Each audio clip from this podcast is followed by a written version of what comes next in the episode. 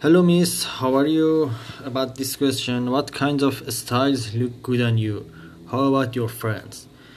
I usually wear uh, fitted jeans with t-shirt. I don't like uh, flared or baggy jeans.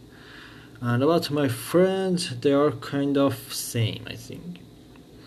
What colors are the clothes in your closet? What materials are they made of? My favorite color is gray, and I think about half my t-shirts are gray.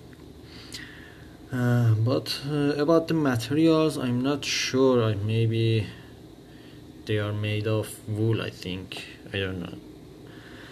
Are there any colors you won't wear? Why? Uh, maybe I never wear red t-shirts or shirts. I really hate red. and the next question Would you buy any of the items on the website above? Why and why not? If I want to buy something from this website, maybe uh, fitted jeans and um, turtleneck sweaters